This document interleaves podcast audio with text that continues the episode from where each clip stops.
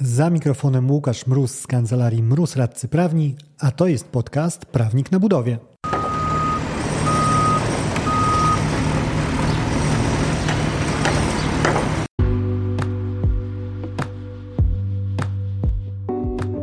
Z tej strony mikrofonu Łukasz Mróz, aka Prawnik na budowie. Ten odcinek to kolejny mikropodcast, czyli krótki strzał na konkretny temat. Ostatnio goszczą w Waszych słuchawkach rzadziej niż dotychczas, ale sezon budowlany to nie tylko miła i przyjemna kumulacja pracy samej części inżynierskiej, ale także prawnej obsługi inwestycji budowlanych. Dlatego upraszam o wyrozumiałość i zapewniam, że staram się publikować jak najczęściej. A skoro już dopchałem się do mikrofonu z pomiędzy roszczeń, aneksów i żądań, to porozmawiajmy o temacie ciekawego sporu Ciekawego o tyle, że zazwyczaj mówię o kwestiach dotyczących realizacji już umowy, natomiast tutaj mam przygotowany dla Was temat, który dotyczy bardziej pertraktacji co do zawarcia kontraktu i skutków, które no, wyniknęły dość ciekawie, o tyle ciekawie, że przez dwa sądy, sąd okręgowy i sąd apelacyjny, rozstrzygnięte w sposób o 180 stopni sprzeczny. Mianowicie, mamy umowę łączącą, czy może nie rozpędzając się, mamy podwykonawcę i dalszego podwykonawcę. Dalszy podwykonawca, specjalista od prac elektrycznych, który specjalizuje się konkretnie w montażu rozdzielnic, czy też dokładniej miał to zrobić na konkretnym kontrakcie. Te firmy prowadzą już ze sobą stałą współpracę e, i ta stała współpraca, no cóż, ma swoje wzloty i upadki i akurat na kanwie tego konkretnego e, sporu był to bardziej etap upadku, ponieważ kiedy strony przystąpiły do rozmów na temat współpracy, miały już e, ten wątpliwy komfort ze strony dalszego podwykonawcy, że na poprzedniej umowie, którą wspólnie zrealizowali, no tam wisiało dalszemu podwykonawcy kilkadziesiąt tysięcy, niemal sto nieopłaconego wynagrodzenia. I w tym takim kontekście jakby wyjściowym dochodzi do negocjacji kolejnej inwestycji wspólnej, kolejnych robót, znowu polegających właśnie na montażu rozdzielnic. I cóż, 4 i 6 września dalszy podwykonawca składa dwie kolejne oferty z drobną korektą kwotową, czyli ostatecznie ta oferta z 6 września zamyka się kwotą około 140 tysięcy. E, drobna, jakby wpadkowa umowa przy, przy realizacji całej inwestycji, e, ale no doprowadziła do, do troszkę dużych problemów w relacji do jej wartości. W każdym razie e, w ofercie z 6 września znajduje się oprócz tego grubego, czyli co zrobię i za ile, adnotacja co do harmonogramu. I w niej wskazał właśnie dalszy podwykonawca, i tutaj pozwolę sobie zacytować, żeby było wiernie i dokładnie. Pierwsze dostawy do 6 tygodni, liczone od daty wpłynięcia podpisanej umowy, co jest bardzo ważnym elementem w tej całej układance, a kompleksowa dostawa do 8 tygodni. Jeżeli chodzi o to wpłynięcie podpisanej umowy, no to owo wpłynięcie wpłynęło tak jak przypływ wpływa na Saharze. No, nigdy to nie nastąpiło, do podpisania umowy na papierze najzwyczajniej w świecie nie doszło. Praktyka stron na tych poprzednich wspólnych realizacjach była taka, że to dalszy podwykonawca przekazywał e, podwykonawcy projekt umowy, ten ją podpisywał, odsyłał, jako drugi podpisywał się dalszy podwykonawca, no i mieliśmy gotowy dokument z podpisami jednej i drugiej strony, który to był później realizowany.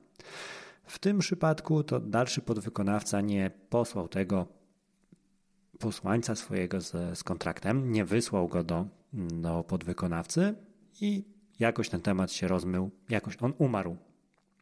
Jednak w międzyczasie już kolejnego dnia po złożeniu tej drugiej oferty, czyli 7 września, e, podwykonawca nawet zamówił komponenty do wykonania tego, co wykonać miał. Przystąpił e, do, mm, do realizacji zamówienia, zamówił sobie te komponenty, urządzenia, materiały.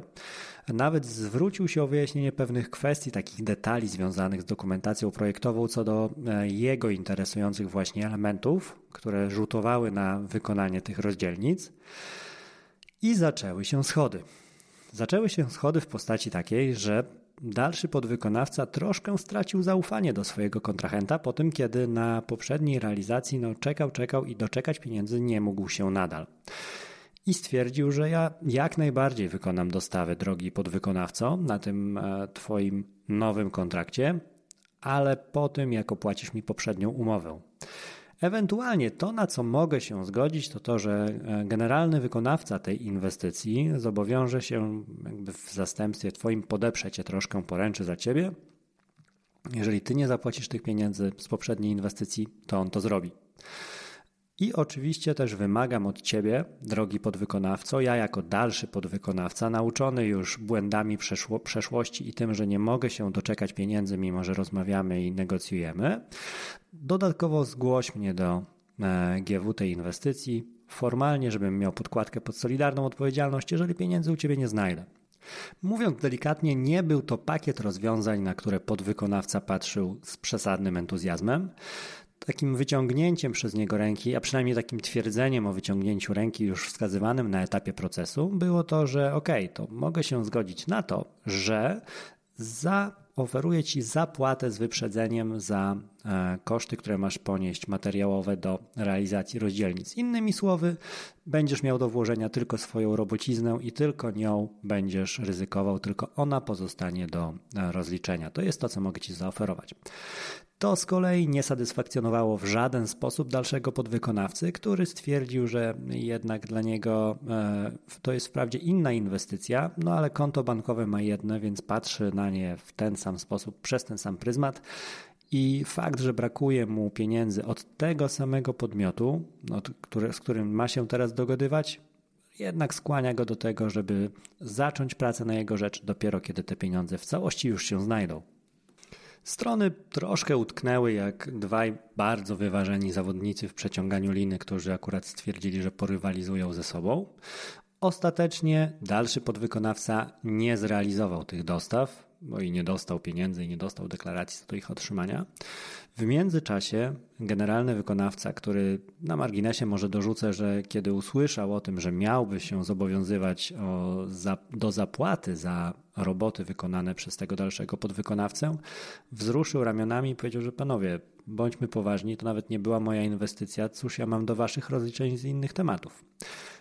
Co było w pełni zrozumiałe i nie ma o co mieć do firmy pretensji, bo każdy zachowałby się w ten sam sposób ale e, generalny wykonawca w międzyczasie no, zaczęło mu się przeciągać, ponieważ ten spór między tymi firmami na niższych stopniach hierarchii, drabinki procesu inwestycyjnego, prowadził do tego, że on już powoli zaczynał mieć ciasno z własnymi terminami i cisnął pod wykonawcę o to, żeby słuchaj, nie, nie bardzo interesuje, w jakich relacjach jesteś z tym swoim dalszym podwykonawcą. Ja nie będę tutaj waszą mamą, która rozstrzyga problemy między wami. Ja zakontraktowałem ci pewien etap robót elektrycznych, one mają być wykonane, bo jeżeli nie, to mnie zaboli, a jak mnie zaboli, to możesz być pewien, że zaboli też ciebie. No i podwykonawca, e, widząc już, że nie zdoła się porozumieć z dalszym podwykonawcą, po prostu ruszył na rynek i zakontraktował tą usługę u kogoś innego.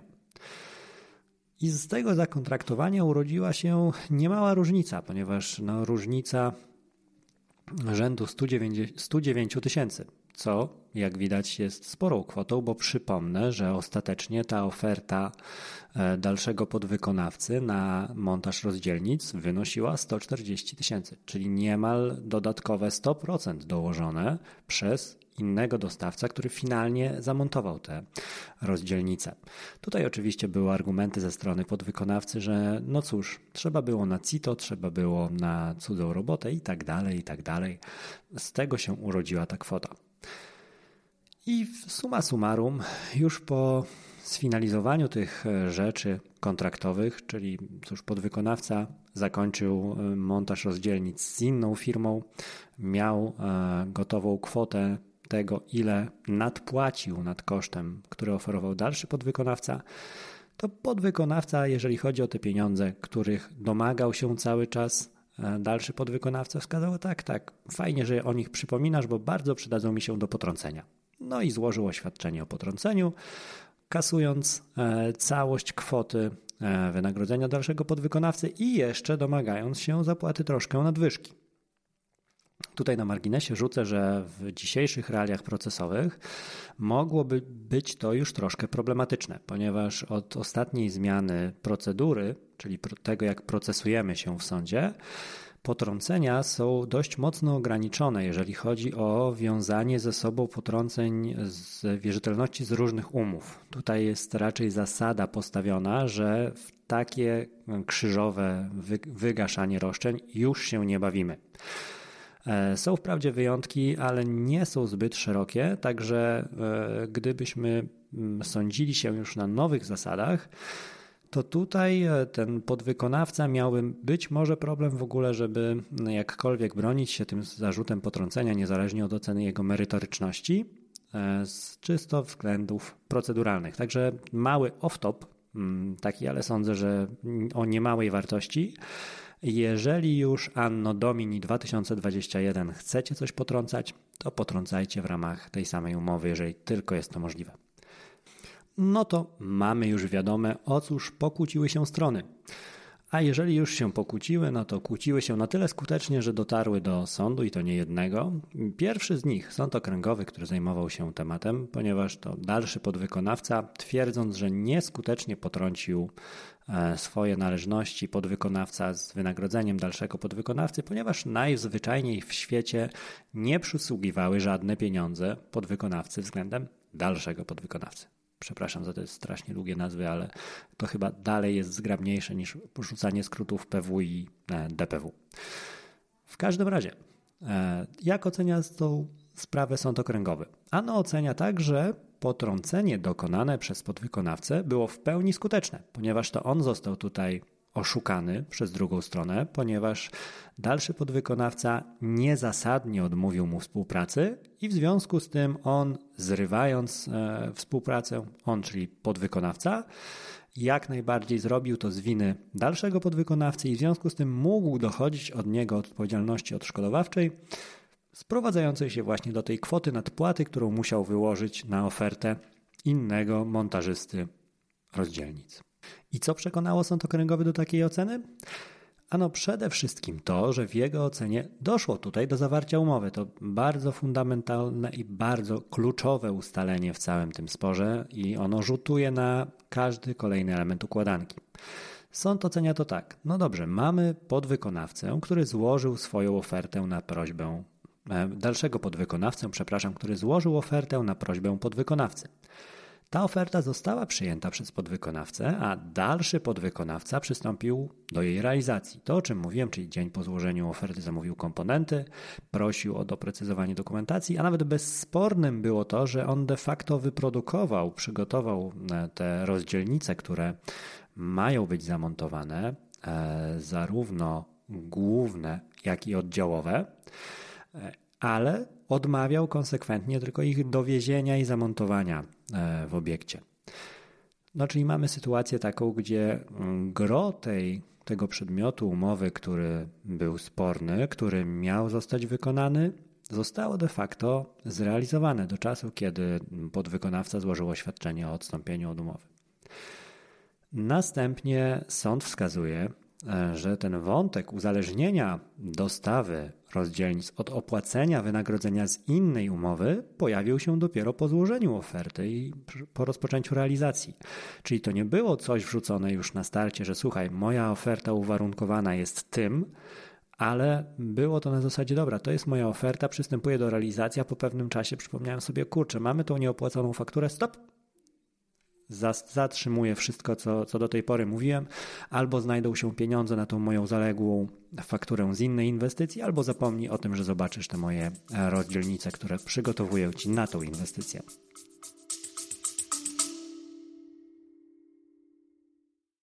Wracam na trasę szkoleniową. Z Akademią Kontraktów Budowlanych, czyli swoim autorskim szkoleniem, odwiedzę cztery miasta. 23 lutego Katowice, 13 marca Poznań, 19 kwietnia Warszawa i 10 maja Gdańsk. Wszystkie detale i szczegóły o rejestracji znajdziesz na stronie prawniknabudowie.com ukośnik Akademia. Raz jeszcze luty Katowice, marzec Poznań, kwiecień Warszawa, maj Gdańsk. Akademia Kontraktów Budowlanych, strona internetowa prawniknabudowie.com, ukośnik Akademia. Do zobaczenia. I tutaj też było to bardzo ważne, ponieważ no, to troszkę tak, e, jakby prowadząc roboty budowlane, właśnie masz zawartą umowę, e, realizujesz dwie jednocześnie, nagle pojawiają się problemy z płatnościami na jednej z nich, no i stawiasz właśnie hamulec. E, zaciągasz hamulec ręczny, mówiąc, że no dopóki nie będą obie uregulowane, e, umowy i należności z nich wynikające, to ja nie zamierzam e, umowy B nadal realizować.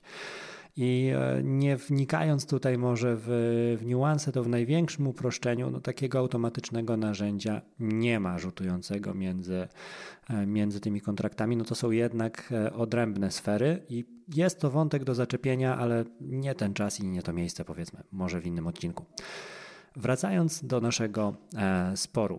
Tutaj też e, istotną rzecz e, wyłapał sąd, ponieważ e, wskazał, że strony miały taką wyrobioną praktykę już, ponieważ to nie było, nie było ich pierwsze wspólne tango, jeżeli chodzi o kontraktowanie właśnie. Wyglądało to tak, że dalszy podwykonawca w wyniku zapytania podwykonawcy przedstawiał swoją ofertę. Jeżeli ona była akceptowalna, jeżeli była ok, to wtedy projekt umowy przedstawiał też dalszy podwykonawca przesyłał go do e, podwykonawcy, który go opatrywał swoim podpisem, wracało to do, do dalszego podwykonawcy, który podpisywał jako drugi. I w efekcie takiej ścieżki no, mieliśmy ten, e, ten podpisany kontrakt. I to jest to, o czym już mówiłem, ale tutaj sąd dodał taką ważną obserwację, że słuchajcie, no ale też strony wskazały, że zdarzało im się pracować bez umowy na samej ofercie. I co ciekawe, właśnie taki scenariusz współpracy realizowały w tej umowie, z której pochodziło sporne, niezapłacone wynagrodzenie dalszego podwykonawcy. Także sąd miał ułatwioną pracę, no bo powiedział, że zobaczcie, drogi podwykonawco, dalszy. Przychodzisz po pieniądze, gdzie sam pokazujesz, że była tylko oferta i przystąpiliście do realizacji na samej ofercie, umowy nigdy nie zawarto, a, a mimo to domagasz się zapłaty, no bo było między stronami ustalone, że tak działacie. A tu mi z kolei mówisz w tej sprawie, że jak e, nie ma umowy w sensie takim pisemnym, czyli dokumentu, wydruku razem z waszymi podpisami, no to umowy w sensie takim prawnym, waszego łączącego was e, stosunku prawnego nie ma również. No coś tutaj, jeżeli chodzi o konsekwentnie, to mi zgrzyta.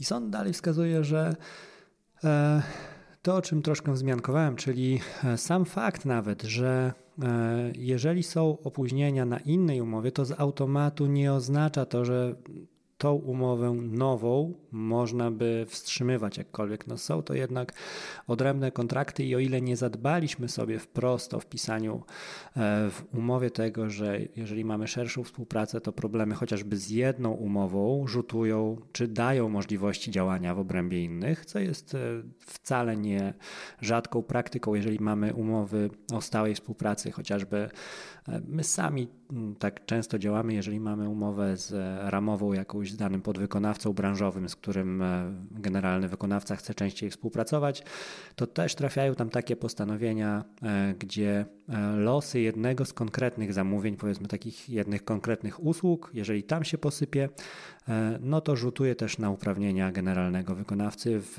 odniesieniu do innych umów. Chociażby jeżeli chodzi o odstąpienie od całego pakietu usług, które e, były mocą jakichś tam zamówień realizowanych wspólnie akurat przez strony.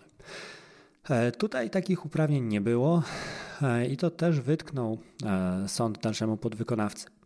I tak konkludując to wszystko, podsumowując, wrzucając te wszystkie kamyczki na szale, sąd stwierdził, że tak na dobrą sprawę, no to cóż, Dalszy podwykonawca nie miał podstawy, żeby odmówić wykonania e, tej oferty, którą złożył, a skoro tak, to podwykonawca jak najbardziej mógł zerwać współpracę, a jeżeli mógł zerwać współpracę, to mógł też obciążyć dalszego podwykonawcę kosztami, które z tego wynikły, czyli tą nadwyżką.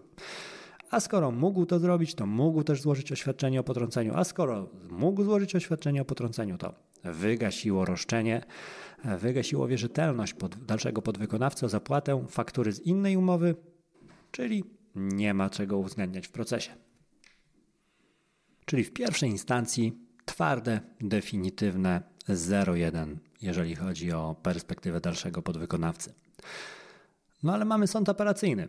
I w sądzie apelacyjnym Dalszy podwykonawca pewnie poczuł, że to jest taki sąd właściwy, e, to znaczy już słysząc rozstrzygnięcie stwierdził, że to jest dopiero sąd, to jest prawdziwa sprawiedliwość, tak to powinno to wyglądać, całe te nasze procesowanie, ponieważ w tym sądzie to on wygrał w całości kwotę, której dochodził, czyli sąd apelacyjny odwrócił rozstrzygnięcie o 180 stopni. A dlaczego je odwrócił? Ponieważ przyjął główne, podstawowe, fundamentalne, wyjściowe założenie w sposób zupełnie odrębny od, mm, od tego, co zrobił sąd okręgowy. Mianowicie sąd apelacyjny przyjął, że umowy jednak nie zawarto między stronami. I znowu, dlaczego nie zawarto? No ponieważ nie doszło do wpłynięcia podpisanej umowy, a od tego zdarzenia oferta uzależniała bieg terminu na dokonanie montażu. Tu może przypomnę jeszcze, jak brzmiał konkretnie ten, e, ten fragment oferty. Pierwsze dostawy do 6 tygodni liczone od daty wpłynięcia podpisanej umowy. I tu sąd mówi, no to skoro wyście tak sobie założyli, czy może nie wyście założyli, a dalszy podwykonawca wprost napisał w swojej ofercie, że cokolwiek on będzie robił dopiero w momencie, jak wpłynie ta podpisana umowa, to znaczyło, że on dopiero z tym momentem czuje się związany e, tym węzłem obligacyjnym, używając trudnych sformułowań, i dopiero z tym momentem on czuje się po prostu z podpisaną umową. Dopiero powstały dokument sprawia, że jesteśmy umówieni na określone prace i dopiero z tym momentem mogą rozpocząć bieg jakiekolwiek terminy co do tego, e, w jakim e, czasie mam zrealizować usługę na Twoją rzecz, mój drogi podwykonawco. Tutaj odnotowałem sobie e, dwa cytaty z tego wyroku, i tu będzie pierwszy, nieco węższy, ponieważ była tutaj taka dość no, ciekawy zwrot w moim odczuciu padł z ust prezesa zarządu podwykonawcy. Tutaj cytując sąd. Prezes zarządu e, pozwanego wyraził swoje zdziwienie postawą powoda, czyli dalszego podwykonawcy, który uzależniał realizację nowego zamówienia od uprzedniej zapłaty za swoją poprzednią pracę. A nadto oświadczył, że skoro powód, czyli dalszy podwykonawca, odmówił wykonania nowego zamówienia, to zostanie z zakupionym na ten cel materiał, materiałami, a zapłaty zaległości nie dostanie do czasu rozstrzygnięcia sprawy przez sąd. I temperatura była na tyle ciepła między stronami w tym sporze, że tutaj nawet sąd wskazuje, że to jest zaciągnięte z maila, który prezes zarządu podwykonawcy wysłał do dalszego podwykonawcy. A takie uwagi generalnie jednak pada, padają w takim kontekście, gdzie nie ma później jak komuś pokazać, że ty to powiedziałeś albo ty to napisałeś. Czyli jeżeli po, pokusił się prezes zarządu podwykonawcy na e, taką połajankę bezpośrednią w mailu, w swoim odczuciu przynajmniej uzasadnioną, no to widać, że emocje tam już mocno, ten, mocno sięgnęły zenitu.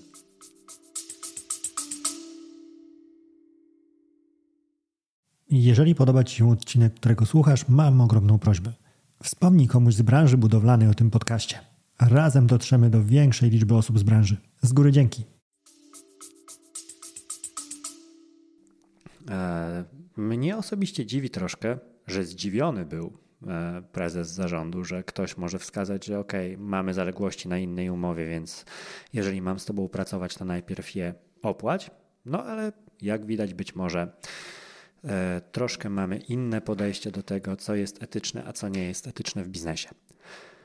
W każdym razie, z rzeczy ważniejszych, sąd oceniając, sąd apelacyjny oceniając to, czy ta umowa została zawarta, czy nie, e, przeskoczył po kilku przepisach, które dotyczą zawierania właśnie umowy w trybie ofertowym, tak to nazwijmy, czyli e, nie takiego stricte usiądźmy i, e, i ja podpiszę się tutaj, ty tutaj, ale takiego procesu, gdzie mamy złożenie oferty, jej akceptację bądź nie i tak dalej, i tak dalej.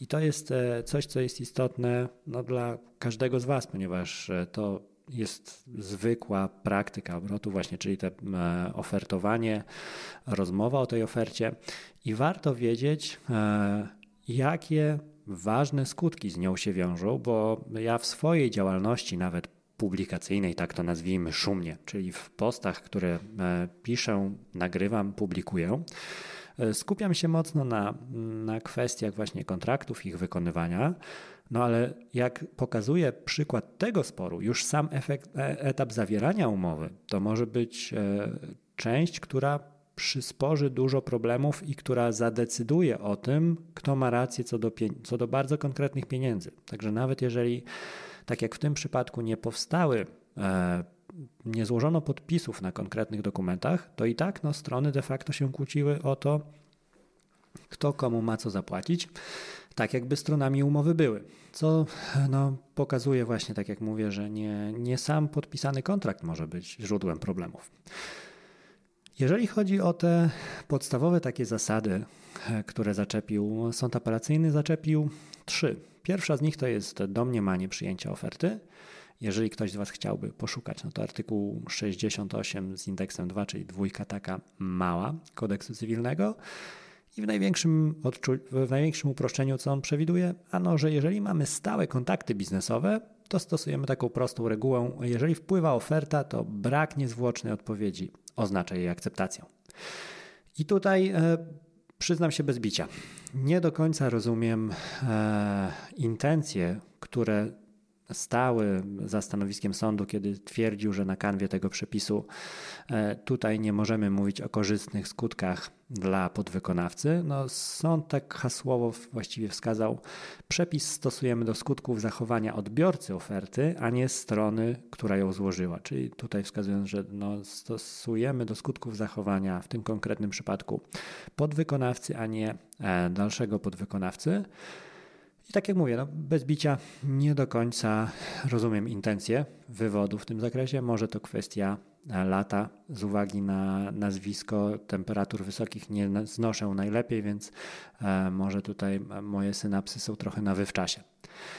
Kolejny e, element, jeżeli chodzi o te regulacje prawne procesu zawierania umowy, to milczące przyjęcie oferty, ponieważ taka sytuacja też jest uregulowana w przepisach, a konkretnie w artykule 69 kodeksu cywilnego, który znowu spłycając do takiej łatwostrawnej formy, jeżeli mamy zwyczaj, e, czy sama oferta przewiduje to, że druga strona nie musi mi wcale klepnąć akceptu, wystarczy, że ona zacznie wykonywać swoje obowiązki we właściwym czasie. Czyli przystąpi jakby do realizacji tej e, umowy, którą to ja chciałbym z nią e, zawrzeć w wyniku swojej oferty.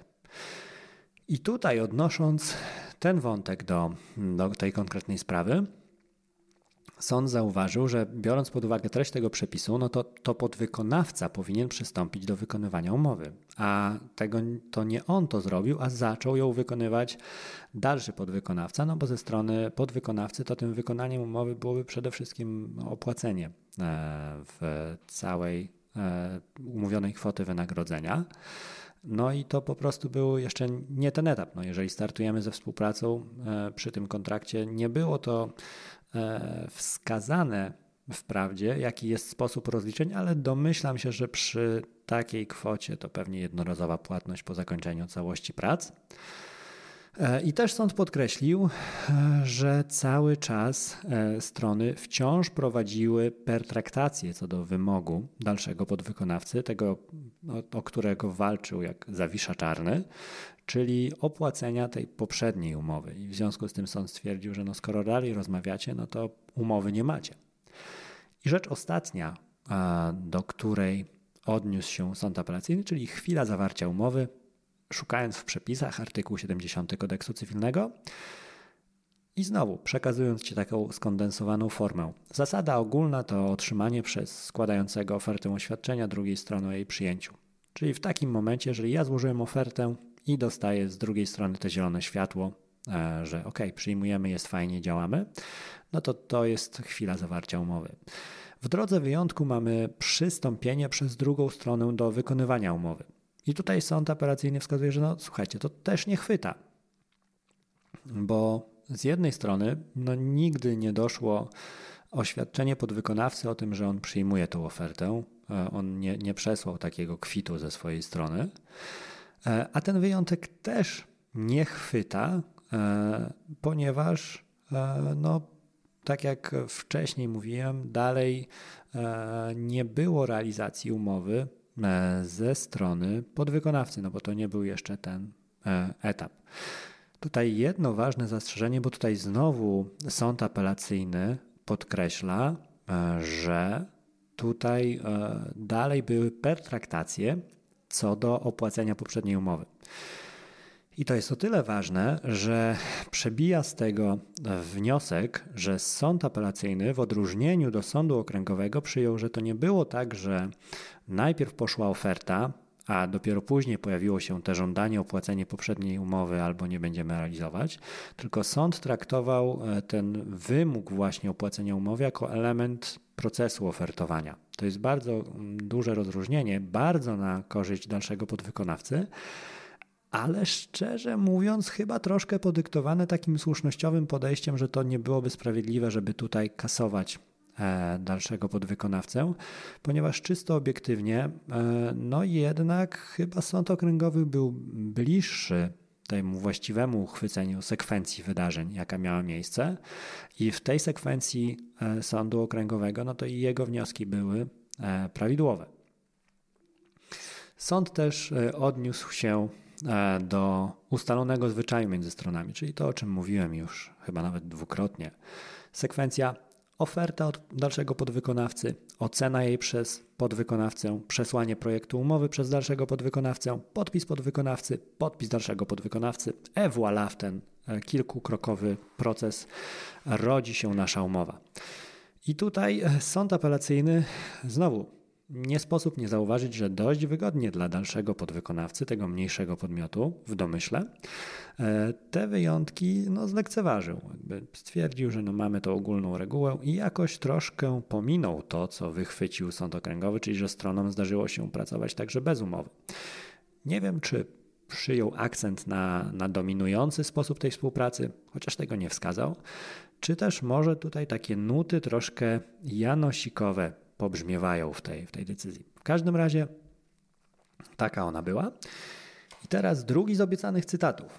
E, cytat już nieco szerszy, ale e, bardzo mm, wydaje mi się oddający podejście takie właśnie troszkę etyczne do tego, e, jak zachował się podwykonawca, podejście wyrażone przez sąd apelacyjny. Sąd pisze mianowicie w uzasadnieniu swojego wyroku. Należy jednoznacznie stwierdzić, że wskazane w powyższym mailu z dnia bababa przez pozwaną, czyli podwykonawcę, przyczyny zaniechania płatności na rzecz powoda, dalszego podwykonawcy, zaległego mu wynagrodzenia, a mianowicie brak woli wykonywania przez dalszego podwykonawcę kolejnych prac dla podwykonawcy w sytuacji braku zapłaty za prace wykonane przez niego poprzednio, nie mogą być ocenione jako uzasadnione. Podwykonawca, wyrażając zdziwienie taką postawą dalszego podwykonawcy, de facto zbagatelizował zarówno fakt pozostawania przez siebie w zwłoce z zapłatą na rzecz dalszego podwykonawca znacznej kwoty pieniędzy za poprzednie pracy, ale nie uwzględnił będącego następstwem takiej postawy faktu utraty przez dalszego podwykonawcę zaufania do podwykonawcy który wynikał także z deklaracji prezesa e, zarządu podwykonawcy o braku pieniędzy na zapłatę zaległości, jak również z niewywiązywania się przez podwykonawcę z postanowienia umowy przewidującego obowiązek zgłoszenia powoda, czyli dalszego podwykonawcy, do generalnego wykonawcy. Bo w tym zakresie, e, mimo próśb ze strony dalszego podwykonawcy, podwykonawca zbywał go. No tu widać takie e, dość jednoznaczne oceny co do tego, kto był tutaj zły, a kto był tutaj e, dobry. I e, tu już uwag tak naprawdę nie mam. Ja sam, tak jak mówiłem, no, zdziwiło mnie jedynie zdziwienie podwykonawcy co do tego, że słyszy od kogoś, że nie chce współpracować z nim, jak długo nie zapłaci mu długów z innej inwestycji. Dla mnie wydaje się to w pełni naturalne, tak jak widzę z tego uzasadnienie. W pełni naturalne wydało się to też to sądowi apelacyjnemu. I ten, e, ta utrata braku zaufania, e, czy bagatelizowanie długu, który dla dalszego podwykonawcy lekką dziurą w budżecie wcale nie był, czyli kolejny przykład takiej dobrze znanej budowlanej formy kredytowania się e, tymi, którzy stoją niżej no, nie przekonał sądu i stwierdził sąd, że tutaj pobłądził podwykonawca, a nie dalszy podwykonawca. I znowu, zbierając to wszystko do kupy, sąd apelacyjny wskazał, że no cóż, widzę, jak przebiegały wasze rozmowy, ja nie widzę tutaj zawarcia umowy. A skoro nie było umowy, nie było jej niewykonania przez dalszego podwykonawcę. Skoro nie było jej niewykonania, nie było też jego odpowiedzialności odszkodowawczej. Skoro nie było jego odpowiedzialności odszkodowawczej, tak, zgadliście, nie było też podstaw do obciążenia go e, kosztami tymi nadwyżki, tak to nazwijmy, za montaż rozdzielnic przez inny podmiot. A skoro nie było podstaw, to oświadczenie o potrąceniu, które złożył podwykonawca dalszemu podwykonawca, podwykonawcy nie skasowało wynagrodzenia tego drugiego za prace wykonane bezspornie w tej wcześniejszej inwestycji. A skoro tak, te 98 bodajże tysięcy złotych należą się do wypłaty dalszemu podwykonawcy. Tak jak mówiłem, no, sytuacja odwrotna o 180 stopni od tego, co, co strony usłyszały e, w sądzie okręgowym. Sprawiedliwościowo pewnie troszkę e, bardziej słuszna. Tak czysto prawniczo, no szczerze mówiąc, e, jest tutaj gdzie, gdzie wbić jakieś zarzuty i nie wiem, czy wątek nie doczeka się ciągu dalszego już na poziomie Warszawy. W każdym razie, to co chciałem przekazać E, tym sporem. E, pomijając nawet sam fakt e, etyki biznesu, bo pod tym kątem wydaje mi się to ciekawa sytuacja właśnie co do tego zastrzeżenia ze strony dalszego podwykonawcy wymogu opłacenia uprzedniego zaległości przed dalszą współpracą i zdziwienia takim zastrzeżeniem ze strony podwykonawcy, no sądzę, że tu jest taki walor edukacyjny pokazujący, że E, troszkę chyba odbiegliśmy od normalności, jeżeli zdziwienie budzi to, że chciałbym e, dostać pieniądze za swoje prawidłowo wykonane roboty i nie bardzo widzę się w roli mikrobanku, który na długi czas i zerowy procent będzie kredytował podmiot stojący wyżej ode mnie w hierarchii inwestycji.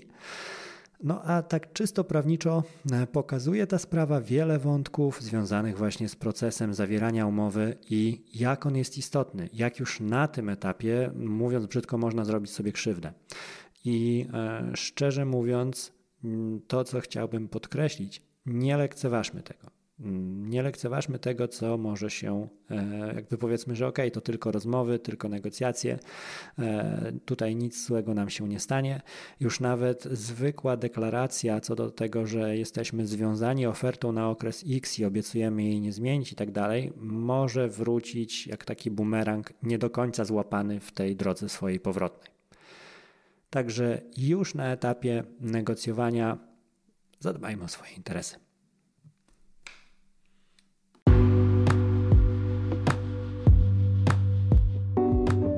Dzięki za odsłuchanie tego odcinka. Zasubskrybuj podcast, żeby nie umknęło Ci jakiekolwiek kolejne nagranie. Znajdziesz go chociażby na Spotify, w Google Podcasts czy Apple Podcasts. Jeżeli chcesz natomiast skontaktować się ze mną, znajdziesz mnie chociażby na LinkedIn, wpisując w wyszukiwarce Łukasz Mróz, bądź też na Instagramie i Facebooku, gdzie dostępny jestem jako prawnik na budowie. W wersji bardziej klasycznej mailowo na mrozmałpa kancelariamroz.pl. Do usłyszenia w kolejnym odcinku. Dzięki za odsłuchanie tego odcinka. Jeżeli chcesz się ze mną skontaktować, możesz napisać na biuro małpa kancelariamroz.pl albo zadzwonić na 577 665 077. Znajdziesz mnie też w mediach społecznościowych. Na LinkedIn jako Łukasz Mróz, a na TikToku, Facebooku i Instagramie jako Prawnik na Budowie.